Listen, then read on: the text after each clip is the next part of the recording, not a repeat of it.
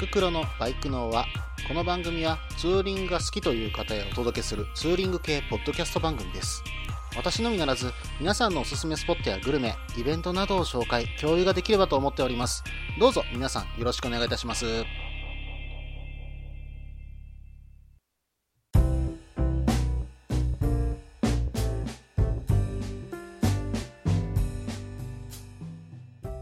さて始まりました。第2回。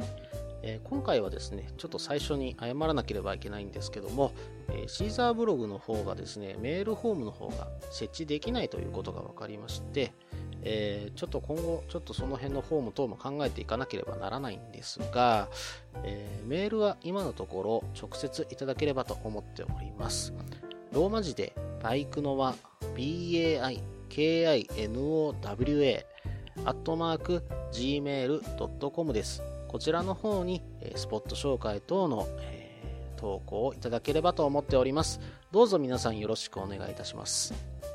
それでは早速ですが、コーナーの方から入っていこうと思っています。まずはツーリングスポット紹介のコーナー。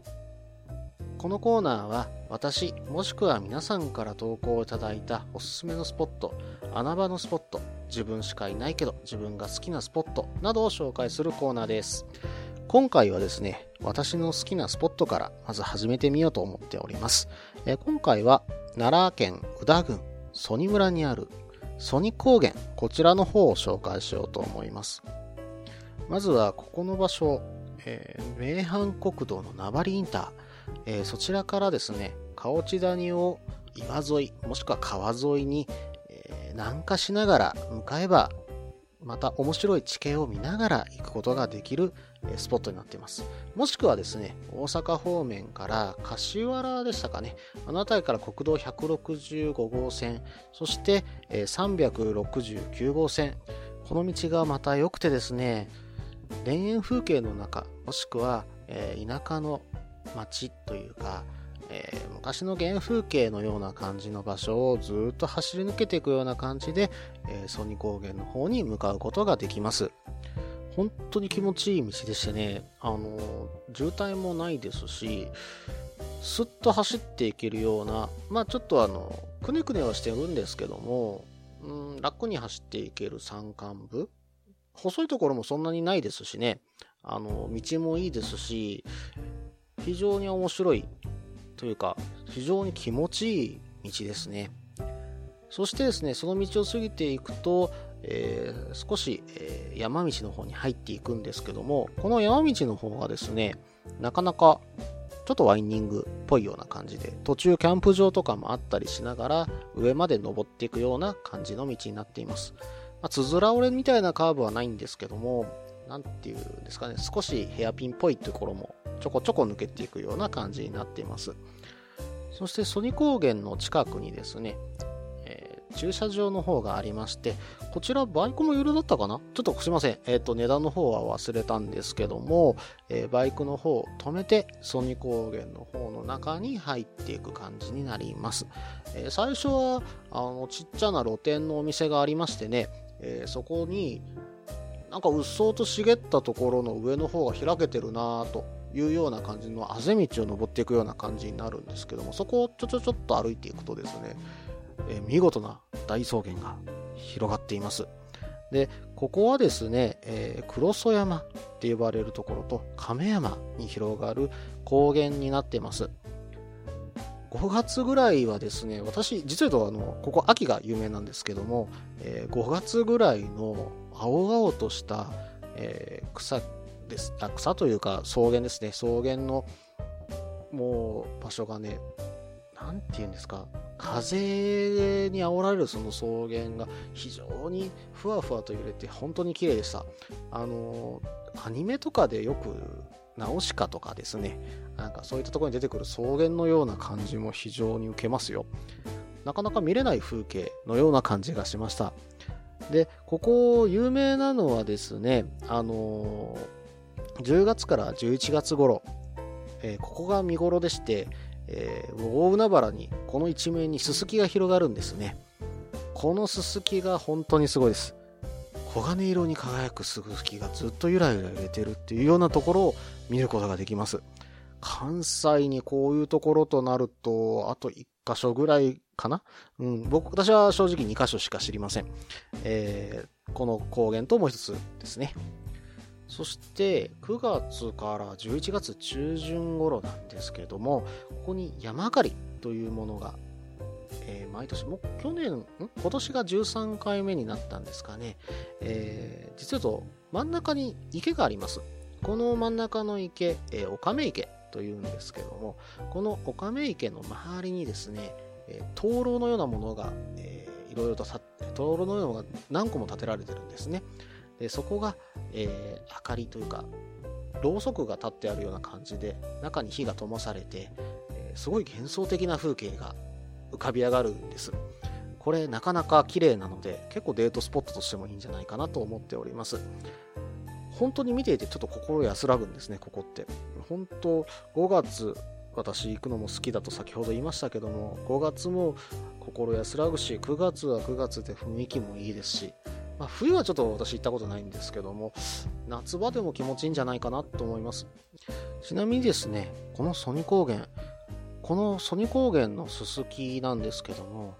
このススキ昔からですね、この辺りの屋根の材料にどうも使われてたようなんです。どうもですね、トタンとか瓦が普及していって、年々ですね、そのススキの使用量っていうのが減っていたんですね。そのためですね、えー、杉などとかの植林がどうもこの辺り進んでいったということなんです。まあ、建築材料とかですかね、そういったものに使うということで、えー、まあ、草原よりは植林をした方が、まあ、その辺りの方が儲かるということだったんでしょうか。でもですね、この素晴らしい景観、やっぱり杉山に変わっていくのは忍びないと思っている方たちがやっぱりいらっしゃったようでして、でこの今の、え、ソニー高原と言われている場所、だいたい約40ヘクタール。この40ヘクタールの場所を、のすすきの草原をですね、奈良県に保護してもらうということになったそうなんです。で、ススキ以外の植物の育成も出てくると、やっぱりススキの成長にどうも悪影響があるということらしくて、今ではですね、山焼きをしてるそうなんですね。で、この山焼きをして、その山焼きで発生した灰、これをススキの肥料としてるような感じなんです。で、毎年3月に山焼きが行われてるそうなんです。この山焼きもちょっと見てみたいものですね。あの、山焼きといえば奈良県若草山とかですかね。あの辺りの方が有名に思うんですけども、この草原もちょっと有名なんですかね。私はこういう山の中のススキの高原でもこういう風にして、えー、ススキが守られてるっていうことを調べているうちに分かりまして大変びっくりしております。えー、実際こういう地元の人の努力でソニ高原のススキが守られているということが、えー、調べてて分かった時にこういう自然ってもう今は守っていかなきゃいけないものなんだなって本当に思いましたそれとですね先ほど、えー、岡目池って言ったところですね、えー、このソニ高原の真ん中にあるとお伝えしたんですけどもこの岡目池一説では火山の火口じゃないかなっていうふうに言われてるんですけども、それもまだはっきりしてないそうなんです。そしてですね、この亀池、実を言うと伝説があります。曽爾村の田路地に住む若者が、お亀というみずみずしい美人の嫁をもらいました。ところが、この亀、産後、実家へすぐに帰ってしまったんです。子供が夜泣きをしてしまうので、お亀に父をもらいに出かけたところ、お亀池までお亀がやってきて、一度だけ父を与えてくれました。また、夜泣きをしてしまうので、父をもらいに行くと、怒ったお亀が大蛇となり、この亀池に現れたと言います。なんか、むちゃくちゃな伝説ですよね。え、なんかそんな伝説が残っている池らしいんです。で、これ、まあちょっとこの伝説自体はちょっとなんか不思議な伝説で、ちょっとあの、僕私もちょっとホームページの方とか調べたりして、こんなことをしてたんですが、もうちょっとなんか詳しいことがあるんじゃないかなと思ったんですけども、ちょっとすいません、調べててもわかりませんでした。まあでもまたそんな伝説が残っている亀池、ここをね、普通に遊歩道みたいに整備されてますので、一周すると違った趣があると思います。この後、またワインディングで少し降りてったところに、えー、ちょっと近所のスポットがありますので、後半はその近所のスポットを紹介しようと思います。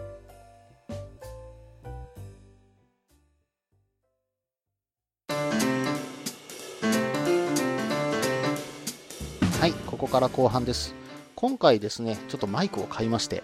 だいぶ音質が良くなったかと思うんですけども、皆さんどうでしょうか？えー、まだこれでも環境、音悪いと言われてしまうと、ちょっとこれ以上のお小遣いは出せないというような感じになりますので、えー、ご了承いただきたいと思います。それではですね、ここからソニ高原の近くのスポットの情報をご紹介しようと思います。まずはですね、ソニ高原の温泉ですね。えー、こちらの方はおかめの湯という、え、温泉施設があります。